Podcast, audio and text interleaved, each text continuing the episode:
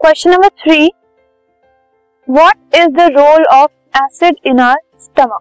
हमारे स्टमक में जो एसिड प्रेजेंट है उसका क्या रोल है।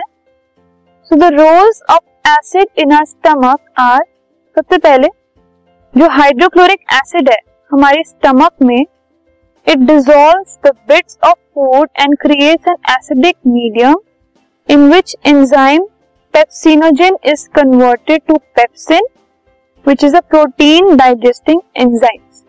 तो एक एंजाइम है पेप्सिन, उसको कन्वर्ट होना पड़ता है पेप्सिन बनने के लिए, ठीक है। तो वो कन्वर्ट कैसे होता है, पेप्सिनोजिन से वो पेप्सिन बनता है। तो जो पेप्सिन एंजाइम है वो प्रोटीन्स को डाइजेस्ट करता है।